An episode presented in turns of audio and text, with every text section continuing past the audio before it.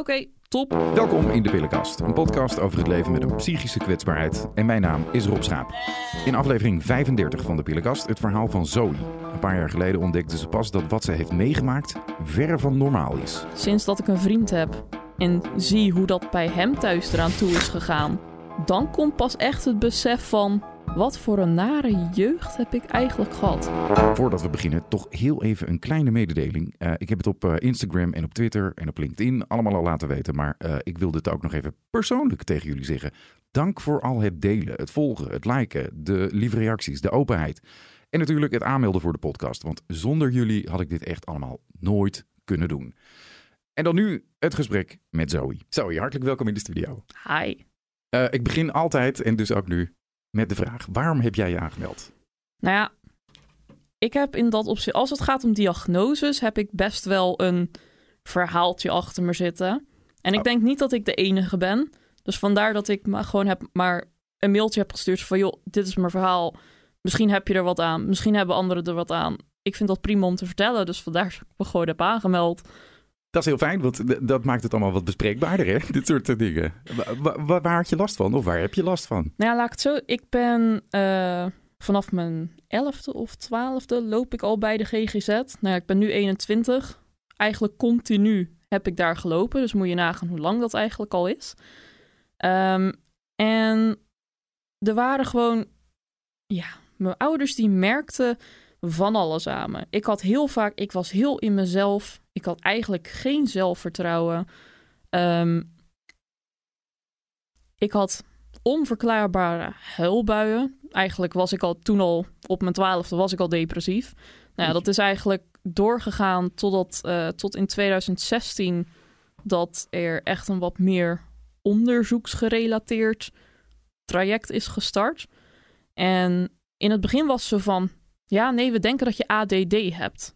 Ik was van, oké, herken ik me wel een beetje in. Mijn moeder zei, ja, dat ben ik. Daar herken ik me ook heel erg in. Dus ik dacht, nou, hè, dat soort dingen zijn meestal genetisch, dus ik zal wel ADD hebben. Toen zat ik daar en toen kwam het uitslag van het onderzoek en toen was het opeens van, ja, nee, we denken dat je autisme hebt. Oké, dat is een omslag, maar kan ik me ook in vinden, want mijn vader, die moet wel autistisch zijn, is niet gediagnosticeerd, maar moet autistisch zijn. Kan niet anders. En toen dacht ik, nou ja, oké, al heb ik geen ADD van mama, dan heb ik wel autisme van mijn pa. Helemaal prima. Iets leuks geërfd. Maar ik dacht, oké, ik heb autisme, kan ik me in vinden, maar ik heb er eigenlijk nooit echt iets mee gedaan. Ik dacht, het verklaart wel wat, maar ik dacht niet dat het zou verklaren wat voor een impact dat het nou eigenlijk had op mijn leven. Want je, je zei, op je twaalfde was je eigenlijk al een beetje depressief. Ja, ja, ja. Eh, Had het dan ook... eh, Dat je- heeft uiteindelijk achteraf gezien nu echt wel te maken gehad ook met mijn autisme. Want als jij als 12-jarige in groep 8 zit, weet je wel, puberteit begint net een beetje te komen en je bent anders dan je klasgenootjes, dan is dat heel zwaar. Achteraf kan ik nu ook zeggen, ben ik waarschijnlijk echt wel gepest. Maar En hoe was jij anders? Kun je dat herinneren? Hoe voelde dat om anders te zijn? ik, ik, ik snapte dingen gewoon niet. Of ik verstond het verkeerd, of weet ik het. En dan, dan verstond ik iets heel raars en dan zei ik dat hardop. En dan werd ik meteen direct werd ik uitgelachen. Dus van, hoe kom je daar nou bij? Nou ja, dat wist ik zelf ook niet. Vandaar dat ik het heel vragend hardop zei. Van, wat bedoelen jullie daarmee? Maar hè, kinderen zijn gemeen. Ja. Dat, eh, dat heb ik eh, hard gemerkt. Maar op, zoals ik al zeg, in die tijd had ik dat eigenlijk niet eens echt door. Ik dacht, iedereen krijgt wel een keer, paar keer opmerkingen. Dat ik nou de meeste opmerkingen uit de klas kreeg, dat had ik niet door. Maar ook niet dat bijvoorbeeld mensen, de kinderen je uitlachten. Dat, dat voelt niet fijn, eh, neem ik aan, als je klein bent.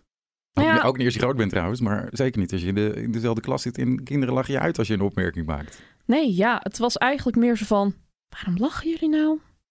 Dat snapt hij ook niet. Waarom Ik, ze ik snapte dat niet. Ik snapte mensen in het algemeen niet. En ik snapte niet wat voor impact dat het had als ik iets zei. Ik had niet door wanneer dat ik grappig was. Ik had niet door wanneer dat ik raar was. En uiteindelijk, ja, kan ik ook wel zeggen... dat is misschien een blessing en een curse geweest. Want ik had het niet door. Maar aan de andere kant, als, wat al zou er gebeurd zijn als ik het wel door had? Ja. Hoe had ik me dan gevoeld? Had ik me waarschijnlijk nog veel erger gevoeld dan dat ik toen al deed. Ja. Eh, heb je er thuis toen, want je zei het begon op je elfde, twaalfde. Heb je er thu- thuis toen over ge- gesproken? Of was het school die tegen je ouders zei van Nou ja, het was meer dat mijn ouders gewoon, die hadden het opgemerkt dat ik wel veel aan het huilen was. En toen eh, was van, nou ja, laten we naar een psycholoog gaan. En ik was van, ja, oké. Ja.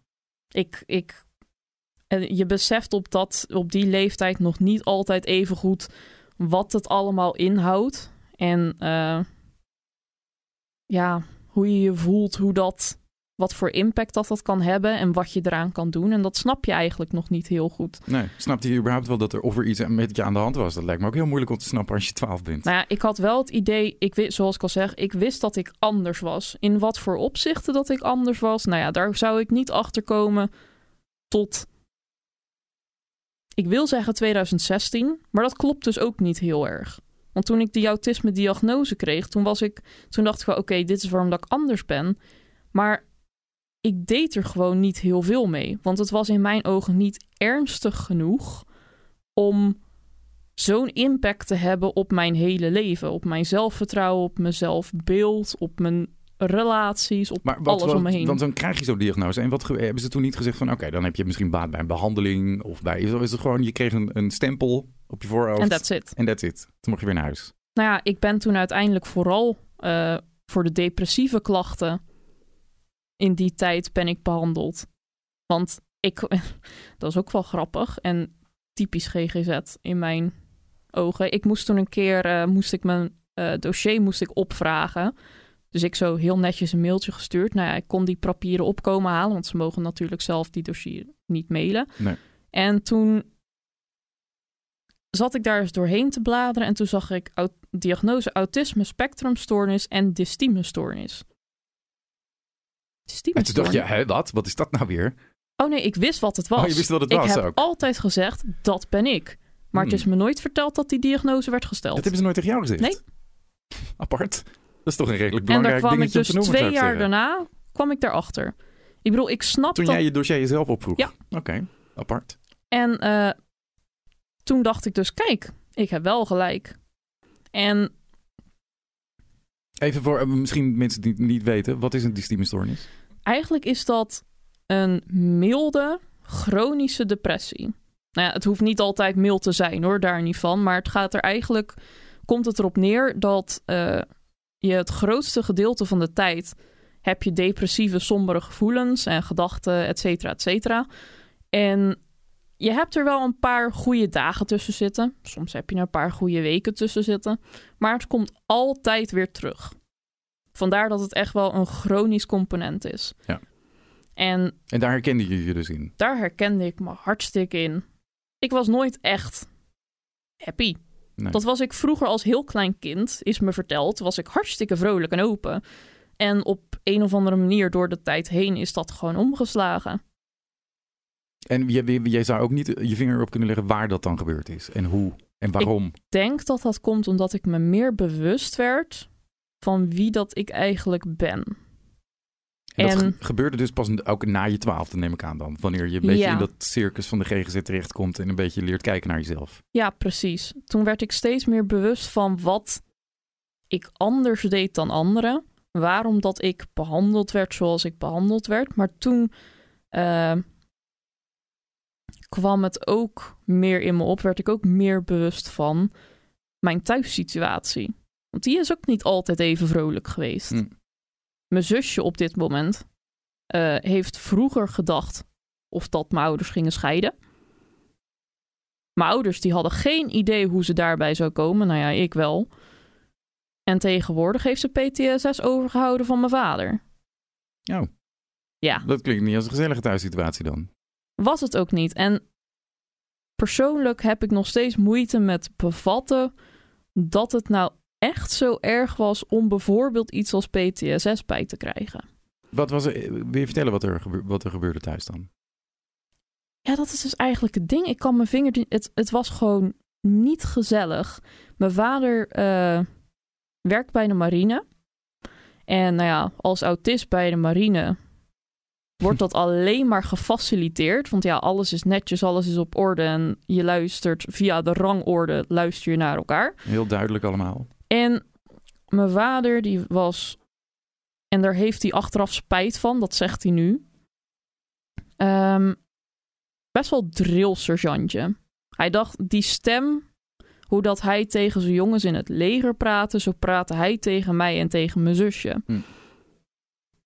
Als mensen die al last hebben van prikkels, en ik ben daarboven ook nog HSP, hooggevoelig, komt dat nog extra hard binnen. Ja. En dan kan ik wel begrijpen dat je er PTSS-achtige klachten van kan krijgen. Ja. Want Maar hij, op zich was de situatie nou niet zo dat als je hè, een gemiddeld kind zou daar geen PTSS van krijgen. Maar Niet- omdat jij die combinatie ook nog. Ja. ja ik snap hem. nou ja, niet, niet zomaar in ieder geval. Er Nee. zijn wel, weet je, het is ook niet. Het, mijn thuissituatie was sowieso niet normaal. Emotional abuse en dat soort dingen, ja. Dat, dat was redelijk standaard. Maar weet je, als kind vind je dat normaal. Totdat je dus in die puberteit terechtkomt, in die GGZ-molen. En je een beetje bewust wordt van. Wat is in dit geval normaal? Ja. Want dit is niet normaal. Het is niet normaal dat je vader je een kut noemt. Nee, dat is niet normaal. Nee. Nee. Of dat hij keihard tegen je loopt te schreeuwen en te schelden en met deuren loopt te slaan en weet ik wat allemaal. Dat is ook niet normaal. Heb je het met je vader wel eens over gehad? Nou ja, de laatste jaren dus wel. Ik heb dat nooit gedurfd.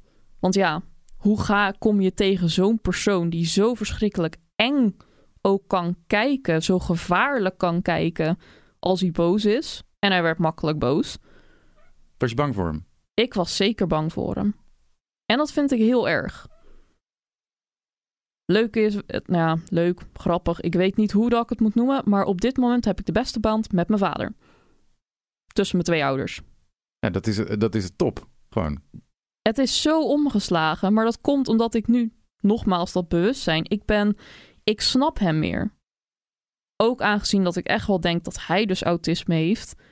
Ik begrijp hem heel erg. Maar denkt hij dat zelf ook of denk jij dat? Heb je het daar wel eens met hem over? Van, zou jij ook niet misschien een keertje naar een psycholoog moeten? Nou, hij noemt zichzelf ook regelmatig autistisch. Dus ik denk, ik ja, maar weet dat niet noemen in wel meer hoeverre... mensen zich als een soort Ja. van... de- het is ook een beetje modieus weet- om af en toe ik- te ik zeggen. weet "Oh, ook ben ook een beetje autistisch. in hoeverre dat hij het bedoelt als grapje. Maar ik denk dat hij zelf ook echt wel de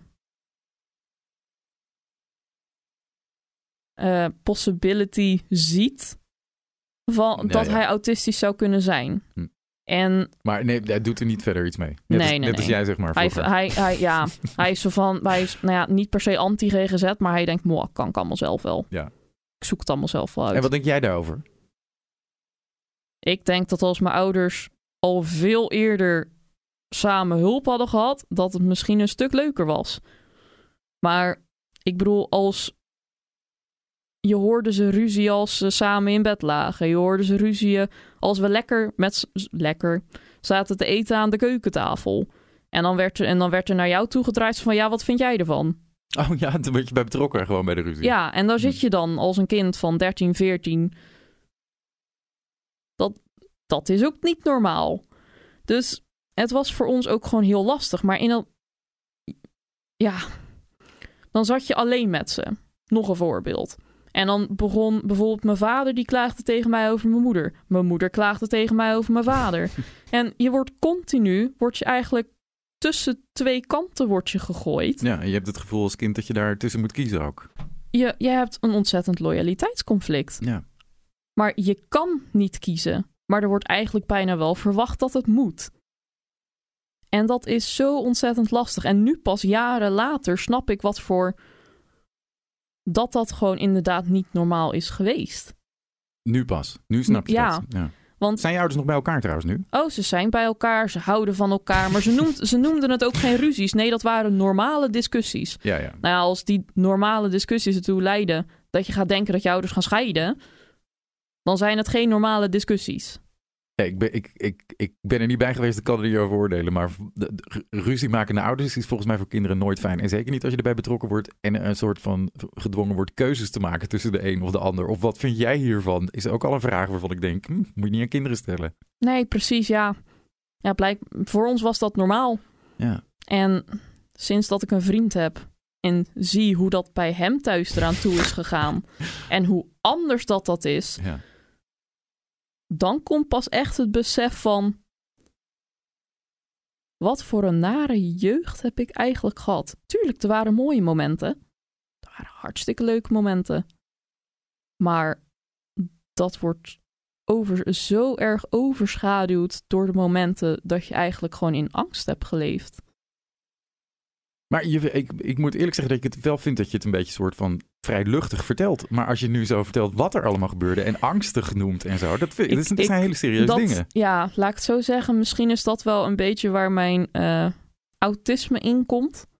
En ehm, waar dat in mijn opzichten gewoon. Waar ik er eigenlijk wel blij mee ben. Ik kan heel makkelijk een muurtje opbouwen. Heel makkelijk. Dat heb ik altijd gedaan. Dat is namelijk de enige manier waarop dat ik mezelf kan beschermen tegen de invloeden, de prikkels van buitenaf. En dat ik mijn eigen prikkels binnen kan houden en ze niet kan laten overlopen. Want de prikkels waar ik het meeste last van heb, dat zijn mijn eigen gedachten en mijn eigen gevoelens. Die zijn zo ontzettend intens en zo heftig dat als ik dat muurtje niet opzet, dat ik dan eigenlijk alleen maar zou kunnen huilen. Dan zou ik weer terugvallen in die depressiviteit en ik ben er net een beetje uit. Ik heb nog geen zin om weer terug te gaan. Nee, dat snap ik.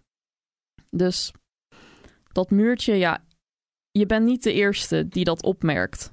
Nee, dat nee, ik er nee. heel dat- ik- luchtig over vertel en heel open erover ben. Maar dat is voor mij de enige manier waarop dat ik het een beetje normaal kan verwerken zonder dat die emoties te hoog worden om aan te kunnen. Anders zou je dit niet kunnen vertellen, denk ik. Nee, ook. zeker niet. Nee, dat begrijp ik. Dus ja, ja. Muurtje zorgt er aan de andere kant natuurlijk ook wel voor dat je niet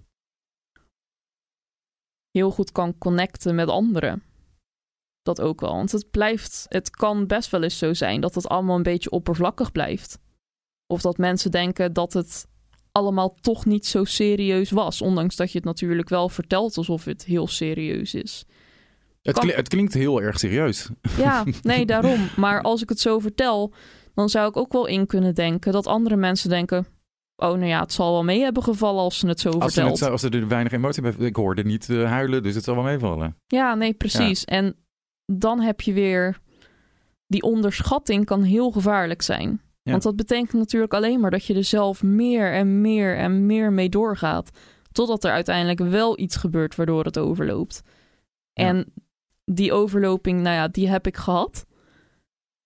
Dat is niet fijn. Ik heb denk ik wel het toppunt gezien van wat autisme echt met je kan doen.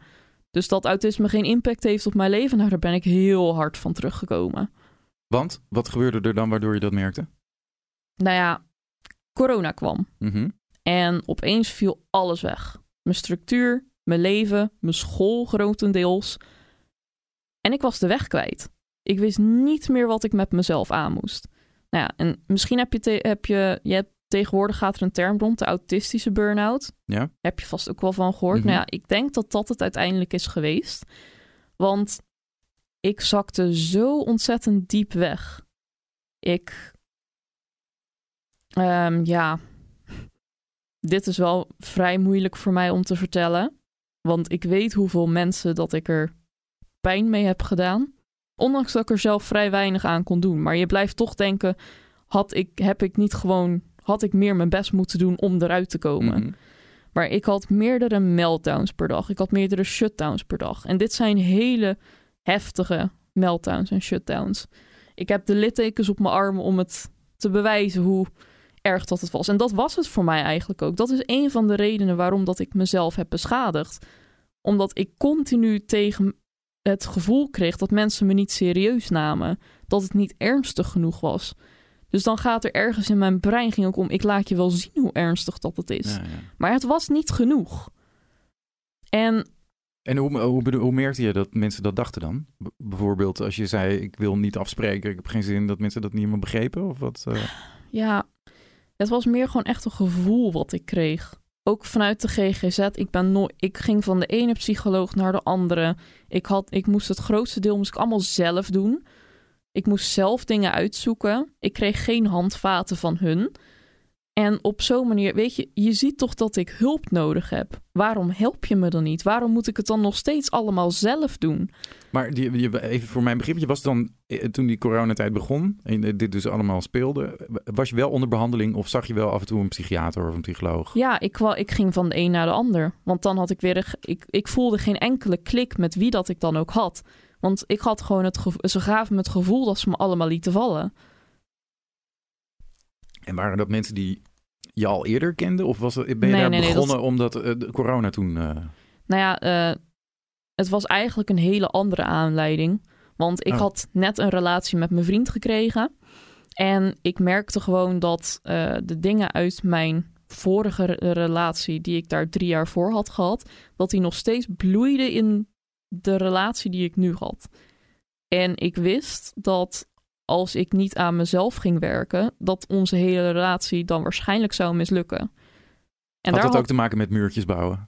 muurtjes bouwen, heel onzeker zijn, ontzettend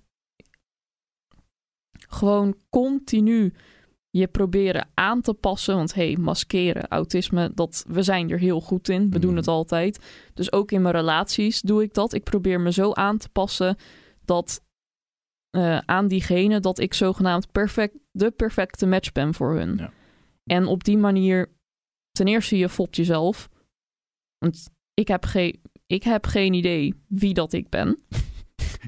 Wie dat ik echt ben. Ik ben bij iedereen ben ik wat anders. En ik vraag me ook af, is dat dat masker? Ben ik het zelf? Ik weet het niet meer. Omdat ik het zo lang al heb gedaan. En dit betekent dat dat je eigenlijk ook niet weet wie je zelf bent? ik kan heel makkelijk over mezelf schrijven wie ik ben en wat al mijn eigenschappen zijn. Maar, Maar is dat zelf- aangeleerd of voel je dat zo? Dat is aangeleerd. Ja, Want zelfs al schrijf ik dat op, denk ik, klopt dit wel? ja precies. Ja. en ja, Je hebt jezelf gewoon ook voor, voor jezelf een soort van beeld van jezelf gecreëerd, eigenlijk wel. denk ik. Ja, ja, dat klinkt eigenlijk best wel logisch. Ja, dat klinkt ook logisch. Daarom, En dat, eh, ik denk wel dat dat inderdaad zo zou kunnen zijn. En dat is natuurlijk heel lastig als je niet weet wie je bent. Ja. Want ik weet, ik wist ook grotendeels niet wie ik was in zo'n relatie. Wat, wat was mijn rol daarin? Hoe moest het? Mijn vorige vriendje was nou niet bepaald een lievertje. Dus daar was het voor mij heel erg zoeken. Nu heb ik een super lieve vriend die ook heel erg eh, zelf al wat mee heeft gemaakt met verschillende mensen. En daardoor mij best wel goed kon helpen. Maar ook hij stond machteloos in die autistische burn-out. En die autistische burn-out heeft bij mij echt wel anderhalf jaar tot twee anderhalf jaar, jaar. anderhalf jaar tot twee jaar geduurd. Ik ben daar nu net, denk ik, echt goed. Ben ik er pas een paar maanden uit. En dan had je meerdere meltdowns en shutdowns per dag. Ik In de, eh, in de zat ergste... eh, bijna dagelijks ge- at, eh, atte ik een fles drank weg. Ik eh, heb meerdere malen echt grove overdoseringen aan pillen genomen. Mijn vriend heeft meerdere malen met de giflijn gehangen voor mij. Maar ik had het zelf allemaal niet door. Maar ik, heb hoe hele, bedoel je, ik had het niet door. ik heb hele blackouts gehad in die periode. Er zijn periodes die ik gewoon niet meer kan herinneren. En ik kan me ook nog wel een moment herinneren dat er iets was gebeurd. Ik had mezelf beschadigd. Het ging helemaal niet goed. En toen gooide mijn vriend, die sleurde me eigenlijk weg van waar ik van het zelfbeschadigen waar ik mee bezig was. Gooide me op bed. En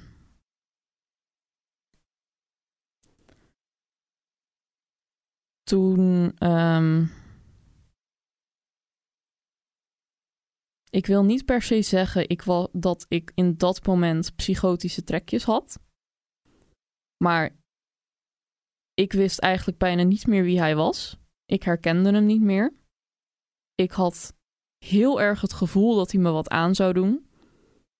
Zonder dat dat natuurlijk gegrond is. Want hij wil je alleen beschermen. Mhm.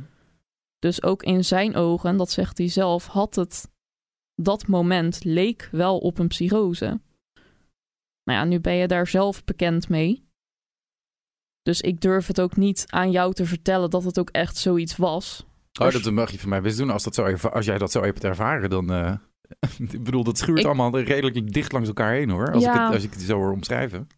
Ik, ik durf niet te zeggen dat het echt een moment van psychose was. Want een psychose duurt meestal sowieso wel wat langer. Dat is niet in één knip weer over. Maar het was wel even een Je heel... was wel psychotisch. Ja, misschien wel. Ja, Zo misschien klinkt wel. het in ieder zo geval wel. werd het zo kwam het in ieder geval op ons beiden over. En dat was ook binnen een seconde was dat weer over. En toen kwam ik weer bij mezelf. Maar ook het moment daarvan kon ik me niet heel goed herinneren. Dat was meer alsof ik mezelf keek vanuit een derde persoon. Mhm. Ja, dat klinkt ook wel allemaal een beetje psychotisch. Ja, nee, het zijn daarom. wel een beetje dezelfde dingen. Eh, ik wilde heel eventjes nog... Als je, als je dan... Ik bedoel, die coronaperiode, dat kan ik me echt heel goed voorstellen. Dat, dat als er zoveel wegvalt, dat het zo dramatisch wordt. Mhm. Wat besluit je dan om te doen eh, aan zelfbeschadiging? Te gaan, te gaan snijden, ik weet niet precies wat je deed Ja. natuurlijk. Maar eh, hoe, hoe, hoe kom je op dat punt? Waar je, wat, wat wil je daarmee bereiken? Is altijd iets wat ik eh, gewoon me afvraag. Ik, Mm, ik snap dat nooit zo goed. je bent niet de eerste die me dit, dit vraagt. Het, Ehm, ook helemaal, het bedoelt ook helemaal niet als verwijt of zo. Ik probeer echt Nee, nee, te nee. snappen van wat er gaat Je er bent dan gewoon je... nieuwsgierig. Ja, wat gaat er op dat moment in je om dat je denkt, nou, ik moet, ik moet dit doen, want dan, nou, weet ik Ja, veel, voor iedereen in. zelfbeschadiging, dat het doel daarvan, zeg maar, dat kan voor iedereen anders zijn. Echt voor iedereen anders. Nou ja, dus ik heb natuurlijk al één reden voor mij genoemd. Ik wilde eigenlijk ook wel bewijzen dat het inderdaad zo ernstig was. Maar verder bracht het mij ook op een of andere gestoorde manier, bracht het mij heel veel rust. En ik weet dat dat deels te maken heeft met als je pijn hebt, dan wordt ten eerste wordt je aandacht wordt afgeleid naar de fysieke pijn in plaats van de mentale pijn. En op dat moment kies je gewoon liever voor fysiek dan mentaal. Het is een keuze, echt. Nou ja, het is Ik snap dat het niet een weloverwogen plus-min lijst is die je zo zit te maken. Nou ja, nou ik ga het maar doen. Maar voor dat, mij, het is niet echt een keuze-keuze, maar het is wel dat je denkt van. Je weet dat eh, bijvoorbeeld endorfine vrijkomen. Je weet, je weet, als je het bijvoorbeeld een paar keer hebt gedaan, dat het best wel heel veel rust kan geven. Hm. En dat je best dat het echt wel kan helpen om je wat meer terug te keren, voor mij dan, in het moment. Want die pijn, die schiet, ja, die schiet toch wel door je heen. En dat is eigenlijk, was voor mij bijna elke keer wel een beetje een wake-up call van... Dit is het moment. En dan opeens was ik weer zo goed als rustig. Was die meltdown was weer grotendeels voorbij. maar ervaar je het dan niet gewoon ook als iets heel prettigs? Ja, en dat is nou precies waarom dat sommige mensen er verslaafd aan raken. Ja. Als het, ik bedoel, als het werkt.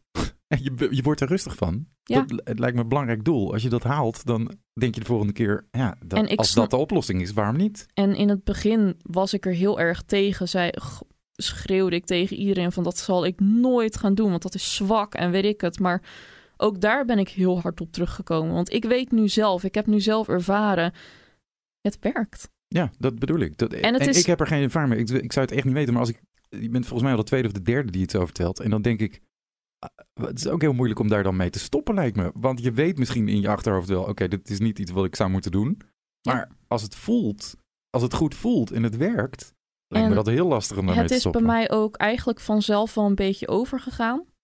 Nadat ik me er langzaam weer uit ben gaan krabbelen. En want als je minder pijn hebt in je hoofd, om het maar zo te zeggen, wanneer je minder, dan heb je het ook niet nodig om rustig te worden. Dat is waar. Want dan kan je er zelf mee dealen zonder jezelf pijn te doen. Nu heb ik geluk gehad dat ik er niet verslaafd aan ben geraakt. Want een verslaving is, nou ja, dat is precies dat. Dan doe je dat ook zonder doel. Ja. Schaamde je er ook voor? Of dat niet? Heb ik eigenlijk nooit gedaan. Hm. Ik snap dat mensen het zo zijn, maar ik accepteerde eigenlijk wel vrijwel direct. Dit is wie ik ben.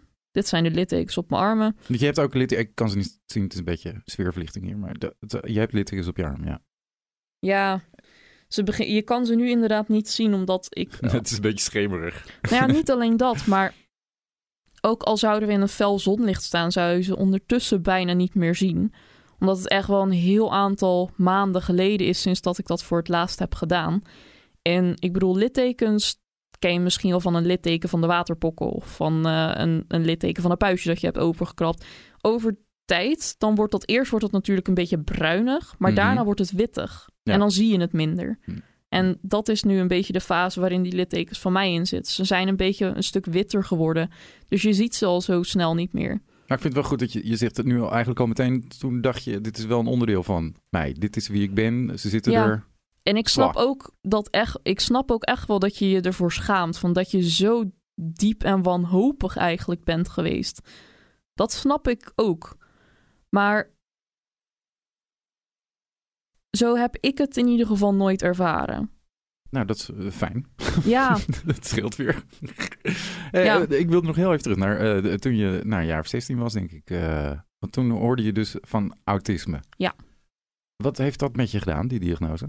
Nou, ik wist er eigenlijk niet heel veel van. Ik heb ook niet heel veel psycho-educatie gehad. Dus het was voor mij gewoon, oké, top. Ik Dus heb je een label, Iemand succes. zei het tegen je en toen dacht je, oké. Ik, ik, ik is wist het. er wel wat Mooi. van. Ik had een foldertje meegekregen met wat autisme een beetje inhield voor, eh, voor vrouwen. En eh, ja, succes. Echt waar. Dat is, het- zo ging het. Dus hebben we nu gezegd, misschien moeten we eens iets met je gaan doen. Een behandelingetje, I don't Nee. know. Nee, niet echt. Niet, niks. Nee. Dus toen ging je naar huis en toen kwam je thuis. En toen vroeg iemand, en hoe was het bij de dokter? Toen zei nou, ik heb autisme. Ja, zo ging het eigenlijk wel een beetje.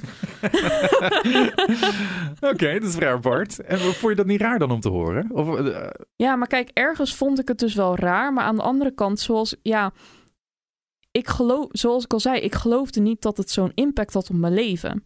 Maar je we- we- weet toch wel dat autisme is zeg maar wel een dingetje. Dat mensen... Hè, dus, Ja, dat je vond het- ik dus niet. Vond je dat... nou- Oh, oké. ik, ik vond het niet per se normaal. Ik schrok me de tering toen ze zeiden dat het bipolaire stoornis. Ik wat? Ja, maar kijk, in, in mijn ogen is bipolair, bipolair is dus een stuk ernstiger, Heftiger. Oh, dan bijvoorbeeld zomaar autisme. Hm. om het maar zo te zeggen. Zo zat dat in mijn hoofd.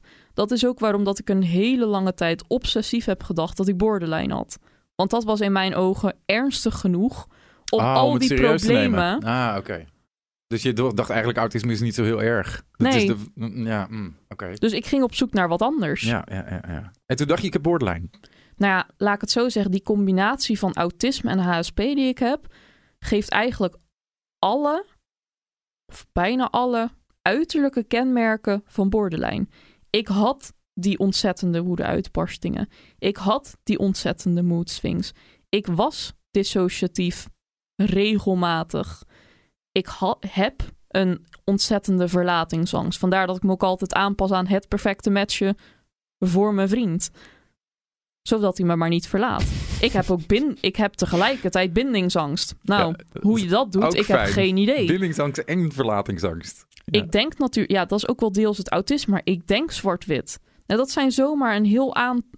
Zelfbeschadiging is Ja. ook een. Ja. Dus eigenlijk, ik tikte bijna al die boxjes, tik, tik, tik, tik wel af. En was er dus nooit een hulpverlener die dan zei, hé, hey, misschien is het borderline.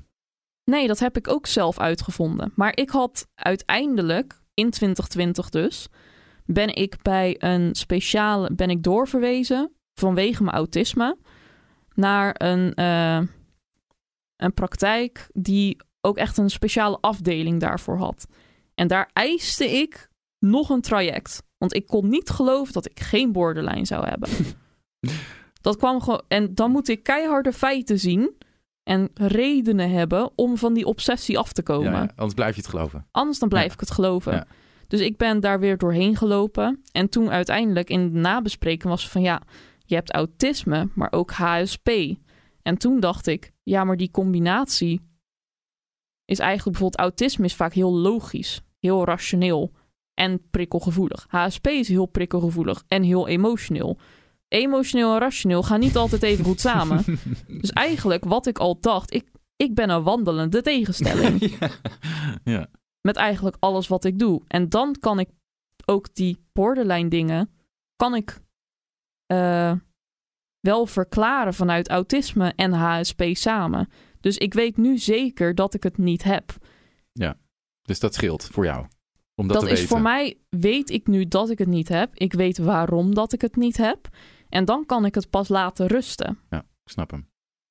En ik wil dan ook op dit moment niemand aanvallen door zeg maar ja, dat is dan, daar ben ik dan wel weer bang voor om dit soort dingen. Want ik wil het niet misrepresenten, om het maar zo te zeggen, wat borderline is, wat voor impact dat dat heeft. Maar voor mij, ik tikte al die boxjes af. En dat is misschien ook wel weer het autistische denken. Als je de boxjes tikt en Dan je tikt er genoeg, dan Ja. zal het wel zo zijn. Ja. Dus in mijn ogen kon het niet anders zijn. Maar nu weet ik beter. En dat komt gelukkig doordat ik een hele goede GZ-psycholoog had. Uiteindelijk. ja, want dat wilde ik eigenlijk ook aan je vragen. Hoe gaat het nu eigenlijk? Want eh, heb je nu een goede behandeling? Eh, hoe hoe Ehm, voelt het nu om die diagnose te hebben? Hoe ga je daarmee om in je dagelijks Nou leven? Ik snap nu natuurlijk wat voor impact dat autisme en HSP zijn op mijn leven hebben. Ik snap nu dat dat echt wel heel veel impact heeft gehad. Ik weet nog steeds niet waarom dat ik uit die burn-out ben gekrabbeld. Hoe dat ik dat heb gedaan. Ik heb geen idee. Het ging opeens, leek het wel weer beter te gaan. Dus ik zal wel iets goed hebben gedaan. Nou ja, in die tijd van die burn-out ben ik ook heel veel verloren. Ik ben mijn baan verloren. Ik ben tijdelijk, al is het maar tijdelijk, mijn vriend verloren. Want die trok het niet meer. Kan ik ook begrijpen. Ik trok het zelf ook niet meer. Maar eigenlijk, als je zo diep zit, kan het alleen nog maar beter gaan. Ondertussen weet je, ik heb een nieuwe baan. Een veel betere baan. Ik ben weer terug met mijn vriend. We wonen samen. We hebben twee honden. Eigenlijk zit alles wel weer redelijk op de rit nu. Maar je kan daar dus niet van zeggen dat komt daardoor. Nee. Dat is een beetje toevallig zo gegaan. Ja, eigenlijk wel. Ik bedoel, ik voelde me beter. En toen dacht ik, nou, ik ga weer op zoek naar een baan. Nou ja, heel toevallig kreeg ik toen een baan.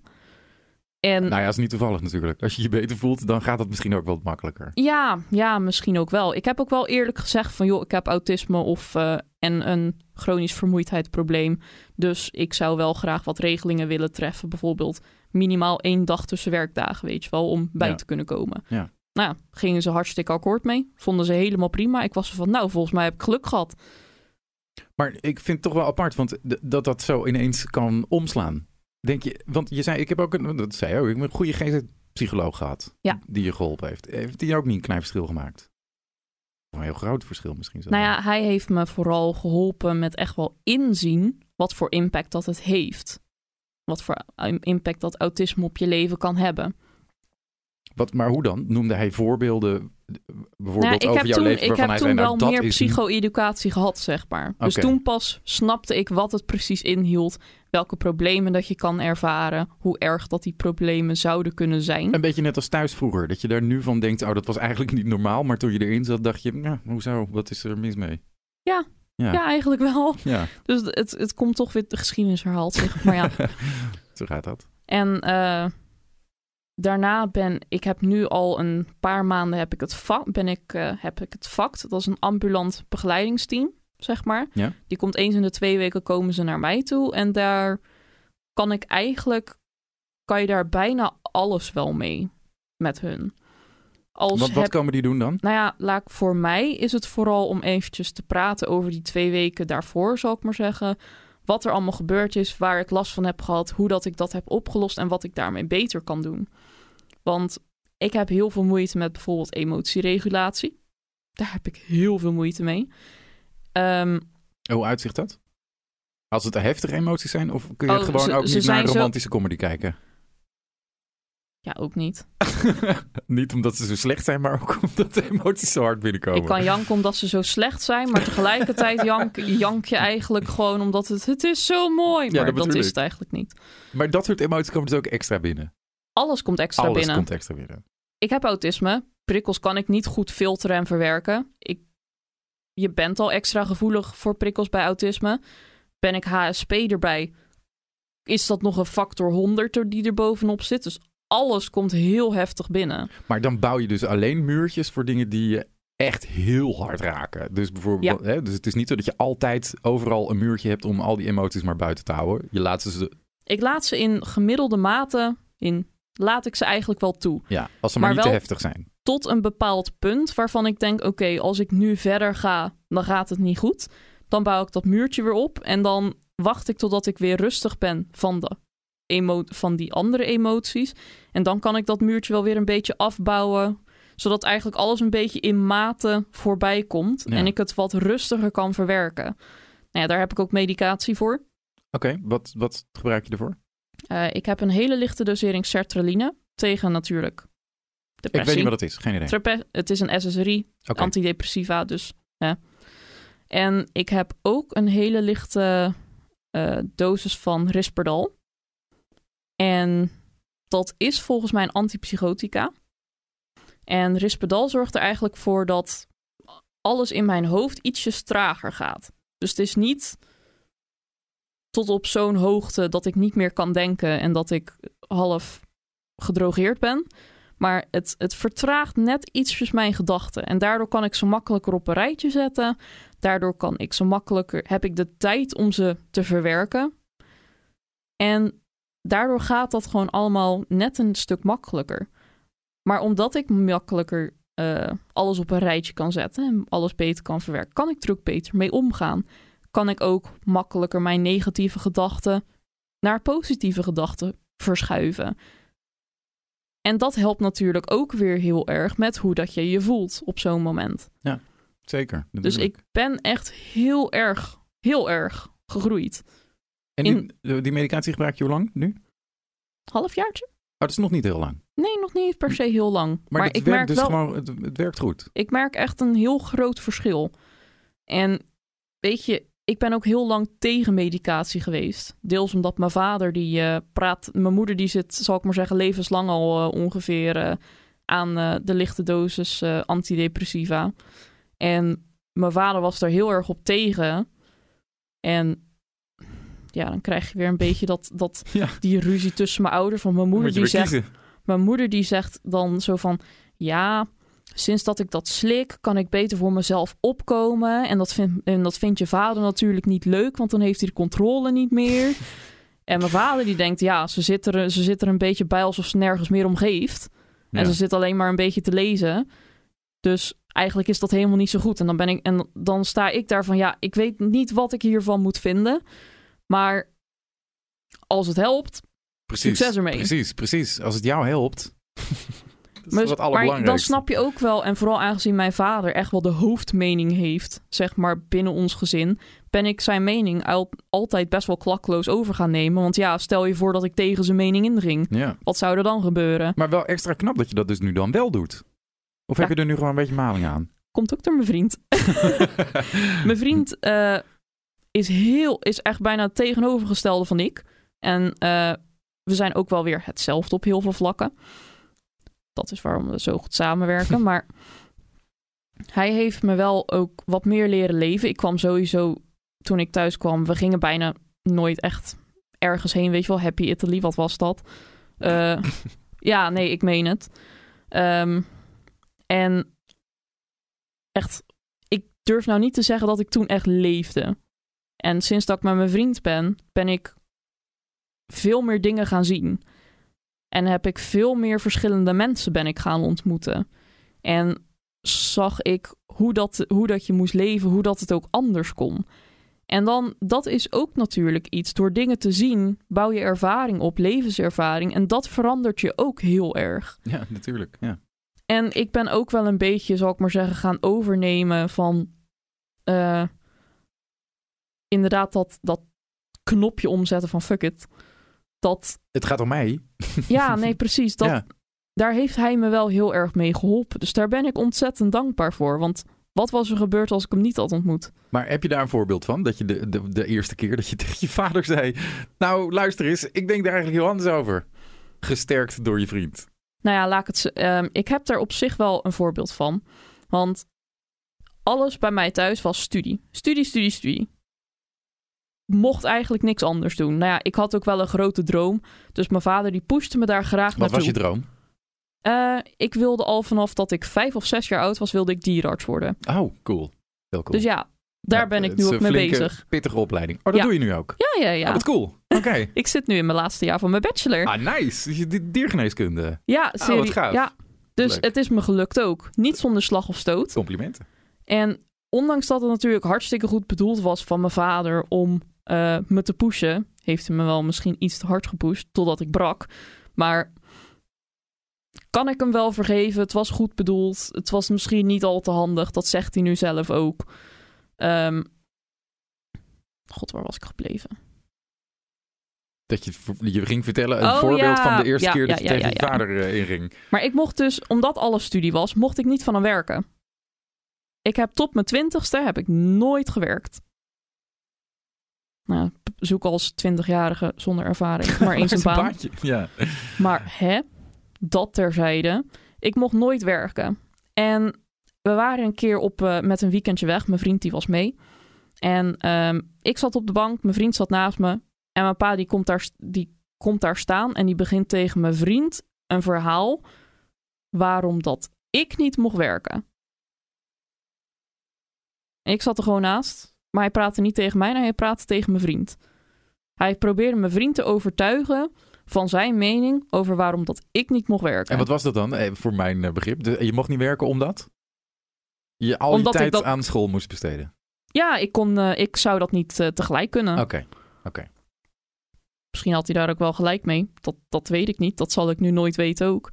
Maar ik was het daar natuurlijk niet mee eens. Ik wilde werken. Ik wilde geld. Tuurlijk. Want ik, le ja, ik leefde. Ik had, ik had wat kleedgeld. En ik had wat zakgeld. Maar eigenlijk was dat niet genoeg om echt wat meer van te gaan leven, weet je wel. Nee, nee. Ik had het ook voor- daarvoor nooit nodig gehad, want ik deed nooit wat. Maar toen ik wel wat dingen wilde gaan doen, bleek het een beetje te weinig te zijn. Ja, dus ik wilde gaan werken. Ja. En het heeft heel lang geduurd en heel veel discussies met mijn vader ook, om hem te overtuigen of dat ik mocht werken. En uiteindelijk heb ik gewoon gezegd, nou ja, fuck it. Ik ga gewoon solliciteren. Jij hoeft het niet eens te weten dat ik dat doe. Maar, Ik- maar ik- ik- zomaar. Of wa- was, was je er toen gewoon een beetje zelf klaar mee? Of zei je ik was er gewoon je- klaar mee. Ik was er van, ik wil geld, ik wil het huis uit, want het is hier helemaal niet leuk. Dan heb ik ook geld nodig. Mijn vriend, die steunde me erin, dus we waren al een beetje op zoek naar dingen. Maar ik, ik ga hem niet alles laten betalen. Nee. Dat vind ik oneerlijk. Dus ik dacht, nou ja, moet ik ook geld gaan verdienen? Helemaal prima. Ik vind wel een baan. Was niet zo, want ik was 20 jaar zonder ervaring. Dus dat is nog een hele strijd geweest. Maar met mijn vader, ik heb het hem eigenlijk gewoon, ik heb gewoon gezegd, ja, ik ben aan het solliciteren. En op een of andere manier pikte hij dat. Hmm. Toen was ze van, toen heeft hij het opgegeven of zo. Toen was, nou ja, het is jouw leven. Nou, hoe oud was je toen ook dan? Toen was ik 20, Nou, bedoel, 1920. Is het ook wel een beetje klaar met de invloed van vader op een gegeven moment, zou ik Nee, zeggen. ja, op zich wel. Maar ja, als je zo bang voor iemand bent, dan is dat toch. Dan blijft die invloed, zelfs al ben je. Je kent natuurlijk. Er zijn mensen die 40 zijn, die nog steeds onder de invloed van zijn Ja, ouders dus, staan. eh, omdat zijn dat gewoon. die 70 zijn die nog steeds bang voor hun vader zijn. Maar daarom vraag ik het juist. Dat daarom, ik dacht, eh, hoe moeilijk moet dat zijn dan? Om tegen je vader te zeggen, waarvan je al die tijd dus een soort van, nou misschien wel bang bent geweest over hoe die Mhm. daarop zal reageren. Nou ja, en de je zegt, hoeveelheid kracht die ik dus van mijn vriend heb gekregen. nou dat bedoel ik. Dat is dus, de- hebben jullie daar, zitten jullie dan thuis en dan zeg je, nou, hoe moet ik de godsnaam gaan zeggen? En dan zegt hij, nou, gewoon zeggen, gewoon. En Gewoon hoe, doen. Hoe, valt dat bij jou dan? Want eh, dat is nogal een, zeg maar, 180 graden draaien gewoon. Het was ook 180 graden draaien. Ik heb nog steeds geen idee hoe dat ik het gedaan heb. Maar opeens met bepaalde dingen, nog niet met alles, maar met bepaalde dingen, ging dat knopje gewoon om. En dacht ik, ja, nu ben ik er klaar mee. Jij gaat mijn leven niet bepalen. Ja. Ik ben, als het goed is, binnen een jaar ben ik sowieso dit huis uit. Dan kan je al helemaal niks meer van me, van me bepalen. Succes met je leven. Ik bouw de mijne wel op. En is dat dan voor jou een hele belangrijke stap geweest als je daar nou Dat terugkijkt? is zeker een hele belangrijke stap geweest. Want dat gaf mij het gevoel dat ik niet meer afhankelijk was van hun. En dat ik dus ook wel echt een eigen leven kon opbouwen. Samen met mijn vriend in dit geval. Ja. Want ik ben heel lang ben ik natuurlijk afhankelijk geweest, omdat ik niet kon werken, vooral financieel afhankelijk geweest van wat zij me wilden geven. Maar ik wist ook, ze kunnen dat zomaar stopzetten. Als ze er even geen zin meer in hebben. Ja. Dat is ook een keer gebeurd. Ja, dan, voel je, dan ben je helemaal niet zelfstandig. Dan voel je je niet zelfstandig. Nee, nou, daarom. Ja. Want ik heb het dus al een keer gehad. Toen eh, was het dus even uit met mijn vriend. Dus toen wilde ik op kamers, want ik wilde gewoon het huis uit. Dus toen was ik daarmee bezig. Nou ja, mijn ouders zouden een bijdrage leveren van 400 euro. Maar toen al heb ik gewoon hardop gezegd dat ik ze daar eigenlijk niet mee vertrouwde. Want stel je voor dat ze het. Dat ze boos op me werden. En dat ze het ineens zouden stoppen. Weet je, Ja, dan heb je een probleem. Dan, Dan je heb je ik een uit. probleem. Ja. Dus eigenlijk. En toen op een gegeven moment kwamen ze naar me toe. Ja, we vinden je houding. Of in ieder geval, mijn moeder kwam naar me toe. Ja, ik vind je houding niet helemaal leuk meer. Dus we zijn eigenlijk niet meer van plan om je geld te geven. Goh, punt bewezen. En dat gebeurde dus waar je bang voor was. Maar het leukste was, ze kwam niet eens. Ze gaf het aan mij toe nadat ik het haar ermee had geconfronteerd. Want eigenlijk waren ze helemaal niet van plan om me überhaupt te vertellen dat ze het niet meer zouden geven. Ze waren eigenlijk gewoon van plan om mij daar zo te laten zitten en gewoon niks te storten. En mij dan opeens te laten zien van, ja nee, we geven niks. Dat zijn eh, geen gezellige dingen. Klinkt niet heel gezellig. Tja, dat eh, zeg ik nu al de hele tijd. Maar Ja, nee, maar dat... heel luchtig, ik weet het, heel nonchalant is de enige Ja. manier waarop dat ik ermee kan dealen. Want anders dan word ik verschrikkelijk boos. Nou, het, is maar, het is een beetje voor, ik- voor mij. je begint elke keer aan zo'n zo'n verhaaltje. Dan denk ik. Dit klinkt. eh, je begint heel luchtig te vertellen. En dan is het een heel heftig verhaal. Dan denk ik, Jezus. Ergens ook wel humor, toch? Nee, ik, nee ik, maar ik snap het ook wel. Ik snap ook heel goed waarom je zo'n muurtje opbouwt. Daar ben ik zelf ook altijd een ster in geweest om dat te doen. Mm. Dus ik snap dat wel goed. Hoe, ga, hoe, hoe zie je de toekomst? Want ik zit eh, net een beetje zo te denken. Je bent eigenlijk pas een, een, een jaar dus eigenlijk pas goed. Ja. En wel op Ja. weg om, om, om een andere pad in te slaan. Hoe denk je dat je daar over als we over tien jaar afspreken, hoe denk je dat je er dan bij zit? Heb je Nou nog doelen die je zeg maar wil aanpakken? Dingen die nog niet zo lekker lopen? Nou ja, sowieso ehm, is het voor mij natuurlijk heel belangrijk om mijn studie af te maken. En ik moet mijn master, die duurt sowieso nog drie jaar. En ik zit nu in mijn... Dus ik moet sowieso nog vier jaar echt studeren. Ja. Dan ben ik 25 of zo. En dan ben ik afgestudeerd. Nou ja, wat ik dan wil doen, is een baan vinden. En zo snel mogelijk die studielening afbetalen. ja, ja. En ik denk ook wel dat ik daar de tijd voor ga hebben. Waarom denk ik dat? Omdat de huizenmarkt is toch kut. Eh, ja. Dus En ik denk wel er dat ik hem naar al- uit dat dat heel erg snel verandert. Ja, nee, dus ik denk dat ik mijn studielening eh, best wel eens af zou kunnen betalen. voordat ik daadwerkelijk een huis, huis ga koop. kopen. Want ja, wie weet hoe lang dat, dat nog duurt. ja. En ik, ik volg ook een aantal mensen. Dus ik weet dat je bijvoorbeeld een studielening van 30.000 euro. Je kan hem binnen een paar jaar afbetalen. Ja, maar nu, nu, ik bedoelde eigenlijk meer met, eh, zeg maar, over tien jaar, niet de waar je woont en wat, maar of je psychisch, zeg maar, gewoon ook nog een Oh. bepaald Ja, doel ik, hebt. ik neem het Zo autisme, ik Nee, neem nee, het snap letterlijk. Daarom leg ik het even nog een keer uit. Dus eh, zijn er dingen die je zeg maar, op dat vlak nog wil aanpakken? Zijn er dingen Ja, waar je er nu nog, nog met je vriend wel eens over hebt? Zodat je denkt, nou, ik zou wel fijn vinden als je dat toch wat minder deed. Kijk, iedereen heeft natuurlijk wel zijn, Mm. zijn karaktereigenschappen natuurlijk. Hè? Dus je hoeft niet... ik een weet perfect dat mens te ik worden, nog maar- heel veel te groeien heb. Oké. Dus ik weet, ja, mijn vriend is best wel direct. Kan best wel hard zijn, vooral als die zelf overprikkeld is. Dan... En ik als heel gevoelig, prikkelgevoelig persoon kan daar meestal niet heel goed mee overweg gaan. Dus ik wil sowieso leren hoe dat ik daar beter mee overweg kan gaan. Zonder dat ik dus heel dat muurtje opbouw, heel onverschillig ben en daardoor hem het gevoel geeft alsof hij er niet toe doet. Ehm, Maar dat betekent dat je dus langzaam ook moet leren om zo'n muurtje bijvoorbeeld, wat opgebouwd is, weer af te breken. En als je dat ondertussen al 21 jaar zo'n beetje Precies. doet, Ja. wordt dat lastig. Maar hij heeft precies dezelfde, heeft ook een heel aantal dingen die er bij hem al weet ik veel hoe lang in zitten, die hij moet veranderen. En ik hoop gewoon dat wij elkaar samen kunnen helpen om te groeien. Mentaal, psychisch, fysiek, noem het wat. Ja. En ik denk ook wel dat dat ons moet gaan lukken. Want we zijn best wel een hele goede match. Dus daar ben ik heel blij mee. Maar En ik hoor ook al zelfinzicht bij jou. ja, oh, ik heb heel veel zelfinzicht. Ik weet precies wat ik doe. Alleen hoe dat ik het verander, ja, dat is een, eh, dat is een dingetje. dat is een dingetje. Maar dat is dus wel eh, ook iets waar ik aan kan werken. En Ja. daarbij heb ik dus ook hulp van bijvoorbeeld het fact. Want als het gaat om, stel, ik wil ook heel graag eh, beter leren omgaan met mijn emoties. Met het reguleren van mijn emoties. Want ik kan ondertussen wel een beetje zeggen: is het negatief? Is het positief? Of is het een beetje neutraal? Dat kan ik wel zeggen. Maar wat het precies is, geen idee. Wat Hm. de oorzaak is, geen idee. Hm. Hoe dat ik het dus kan fixen, geen idee. En hoe helpt dat, dat vakteam daarbij dan? Eh, nou ja, zij kunnen dus. Zij spelen in op wat jij nodig hebt. Dus als ik bijvoorbeeld meer psycho-educatie nodig, heeft, nodig heb, dan krijg ik dat. Dus Als dat, ik- zij komen op huisbezoek. Ja. En dan praten ze met je en dan geef je aan, nou, dit is wel nog een dingetje. En dan zeggen zij, oh, nou, dan moet je misschien wat meer... Dan Dan kunnen we regelen we een, een cursus of een zo. cursus voor je, een traject. Dat Ja. kan. Hm. En hel, stel dat jij eh, moeite hebt met boodschappen doen, dan gaan zij lekker boodschappen doen met jou. Oké, dus ze helpen Ja, je ze echt letterlijk heel, ook Ja, gewoon. ze Ah, zijn heel veelzijdig. Dus eigenlijk heeft bijna iedereen daar wel wat aan. Ehm, En voelt dat niet eh, ook vreemd als mensen zo... eh, ja, het is natuurlijk altijd een eerste keer. Misschien ken je ze inmiddels goed. Maar dat de eerste keer bij iemand zo...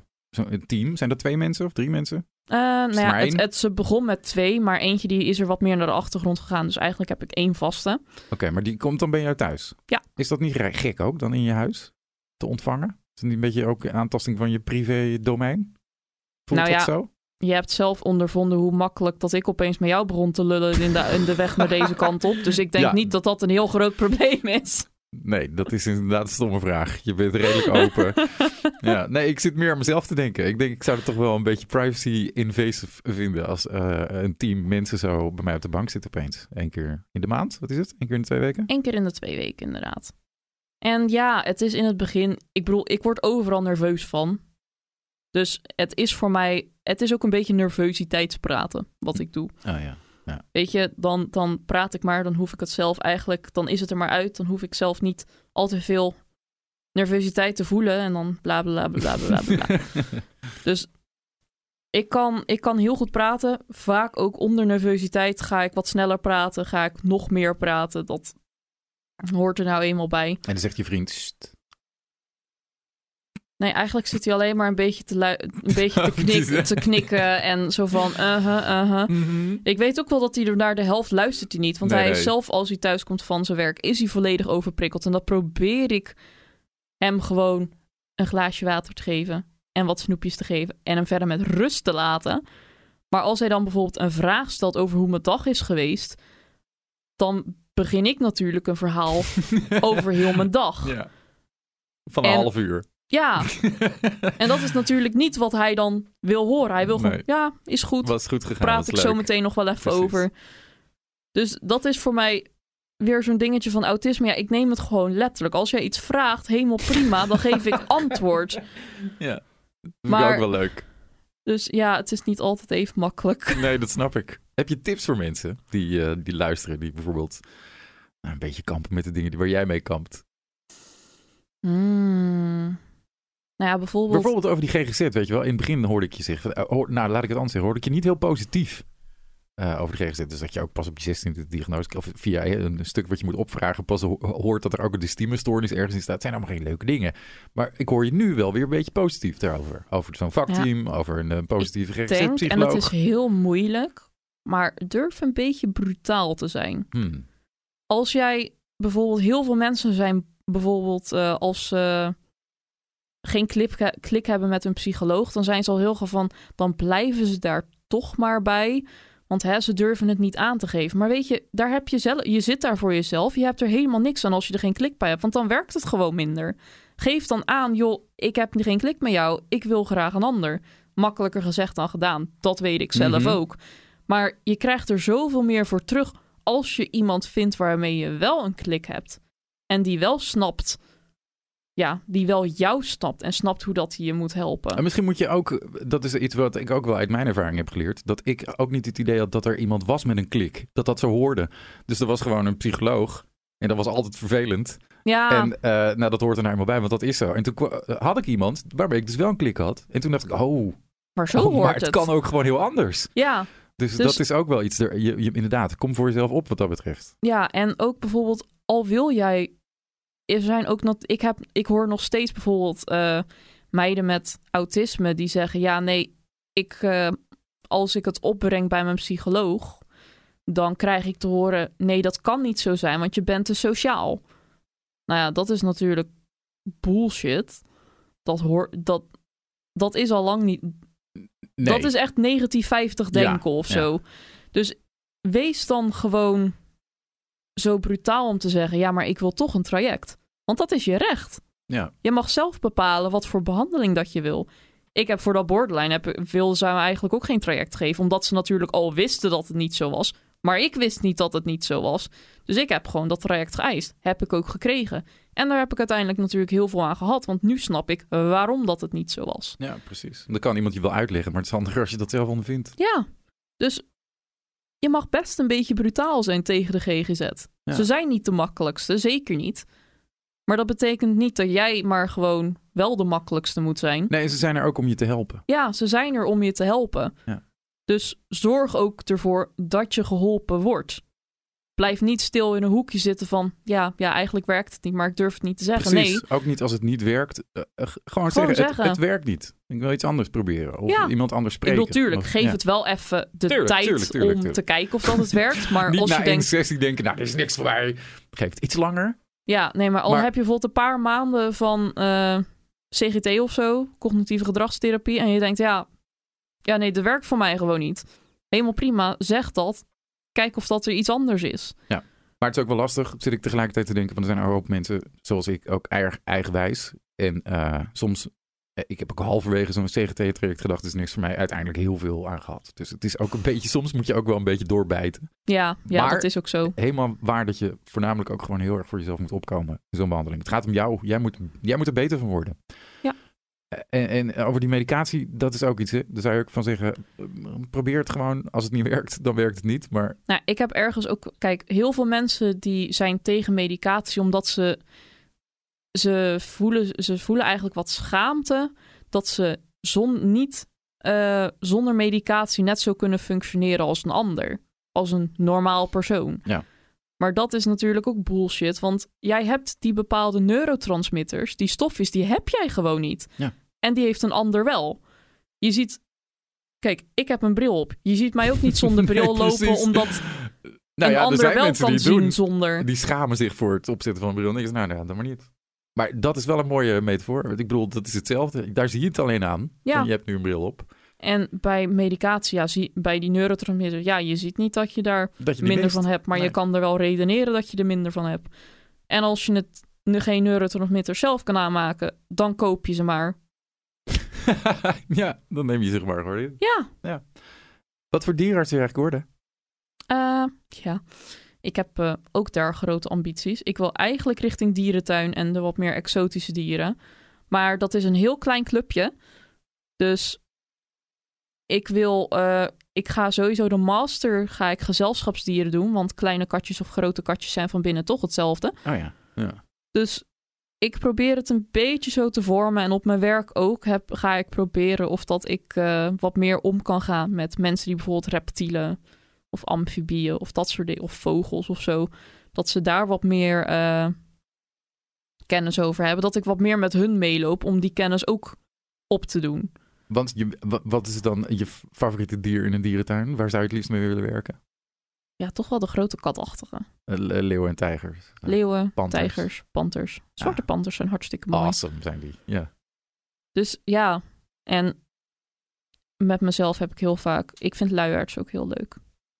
Want dat Ja. is mijn spirit animal. Is dat zo? Waarom is dat je spirit animal? Die doen helemaal niks de hele dag. Precies. Ik, nou, Ik- alleen bij mij is, bij mij is het iemand die niks doet de hele dag. Bij mij is het meer een beetje, ja, ik heb, eh, eh, ik heb een chronisch vermoeidheidsziekte erbij. Dus ik kan ook niet heel veel doen. Op die manier, ja. En executieve functies zijn voor mensen met autisme ook heel lastig. Dus überhaupt dingen doen of ding, ergens aan beginnen. Die drempel is op een of andere manier, die verschilt ook per dag, maar die is altijd te hoog. Dus om er echt ergens aan te beginnen is al hartstikke lastig. Dus ja, dan krijg je ook minder gedaan.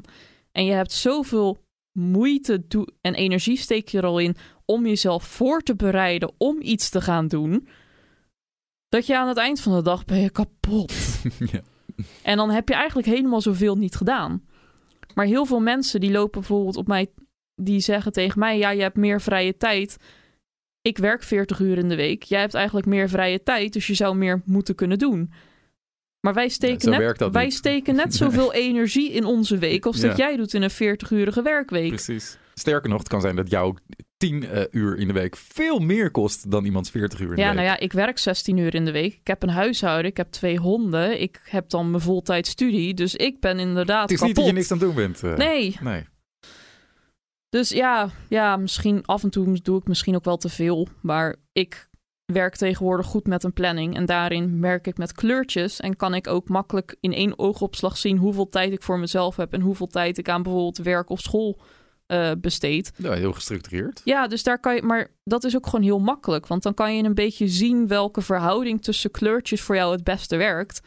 En dan dus ook hoe, hoe dat je de rest van je weken moet gaan proberen te structureren. Ik vind dat je het allemaal heel knap doet. Ja, ik ook. Wees trots op jezelf, zou ik Ik zeggen. weet ook niet hoe ik het doe. Nee. Maar ja, daarvoor ben ik dus uiteindelijk mijn blog begonnen. Ja. Oh, vertel nog even over je blog. Ja, nou ja, ik Waar kunnen mensen dat lezen? eh, op insandouts.nl. En dan outs wel met AUT, uiteraard. En Punt. Natuurlijk. Ja. Punt. En dat is, ja, mijn slogan is direct een blog over de ins en outs van leven met autisme. En ik geef daar informatie. eh, ik wil er ook ervaringen ook gaan delen, maar dat staat nog een beetje, want ik bedoel, ik ben net een maand bezig. Oh, wat cool. Dus eh, ja, ja, ja. Ja, iets meer dan een maand. Wat leuk. Ik heb eh, ondertussen wel al 960 unieke bezoekers gehad in die. Dus ik was er van, god, dat gaat eigenlijk best wel lekker. Wat goed. En ik geef ook vooral heel veel informatie op het moment. Ik heb dus een over vermoeidheid en wat de oorzaken daarvan zijn bij autisme. Heb ik een heel artikel over geschreven. Nou ja, daarvoor duik ik, ga ik ook wel echt de wetenschappelijke literatuur in. Ik bedoel, ik ben toch een universiteitsstudentje, dus dat, ja. dat, dat ligt mij net wat makkelijker. Maar ik wil ook wel schrijven wat waar is. Dat ik weet dat het klopt. En dat Ja. ik dus niet alleen uit mijn eigen ervaringen praat. Wat goed. Insandouts.nl. Ja. Oké. Ik ga hem even onder je, de pagina van jou op pillenkast.nl. Ga ik ook nog wat extra reclame Slash- maken. Oh, tuurlijk. Ga je gang. Ik heb, eh, ik weet, mensen met autisme, die kennen misschien Bianca Toeps wel. Van, eh, die heeft een boek geschreven over, maar je ziet er helemaal niet autistisch uit. Ja, ja. Zo heet het. Nou, ja, het is op zich best wel bekend. Maar onder dus de mensen die zich ingeschreven hebben op mijn nieuwsbrief, op mijn site, geef ik dat boek weg. Oh. Dus een winactie. Oké. Maar ik geef het niet één keer weg. Ik geef het drie keer weg. Wauw. Drie keer, dames en heren. Ja, maar dat is natuurlijk... Zo, heeft, zo hebben nog meer mensen kans om... Want het is een heel herkenbaar boek. Ja, je merkt- dat is, ja, ik heb het eh, vaak voorbij zien komen. ook. Ja, het Ja. is echt... Hoe zij schrijft, haar schrijfstijl is hartstikke leuk. En daarnaast is het ook gewoon heel herkenbaar geschreven. Je- Er zitten echt heel veel punten in... waarin heel veel mensen zich zullen herkennen. En ik denk dat het ook voor mensen zonder autisme... heel goed is om te lezen. Gewoon omdat ze dan een wat betere beeld krijgen... over wat autisme nou voor iemand in kan houden. Precies. En dat is waarom dat ik hem niet één keer weggeef, maar dat ik hem drie keer weggeef. Zodat mensen ook gewoon meer kans hebben om te winnen. Oké, leuk. Dan gaan mensen naar Insandouts.nl. En dan kunnen ze, moet je, moeten ze nog iets doen? Moeten ze nog een prijs vragen of zo? Of is het gewoon... Nee, dan, het is eh, gewoon schrijf je, schrijf je in op de nieuwsbrief, je Alright. doet automatisch mee. En dat kan tot 1 december, dus je hebt nog wel even de tijd. Oké, nou, gaat allemaal doen mensen. Ik denk dat ik ook maar even inschrijf. Altijd een leuke boek. Ja, toch? Ja, Gewoon lekker wel. doen. Ja, zeker weten. Eh, mag ik je heel erg danken voor dit gesprek. Ga je nog wat leuks doen vandaag? Ik eh, ga die destructieve monsters van honden ga ik ophalen. Ja, je hebt, er, je hebt twee pittige honden, hè? vertelde je in de auto. Ja. Ja. Ja, ik moet dat waarschijnlijk er- mijn huis voor.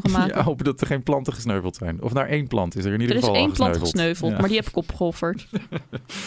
Eh, mag ik je heel erg danken voor dit gesprek? Ja, het was hartstikke leuk, hartstikke gezellig, dankjewel. En tot zover de pillenkast voor deze week. Wil je meer weten over het initiatief van Zoe? Kijk dan op insandouts.nl en outs dus met AU.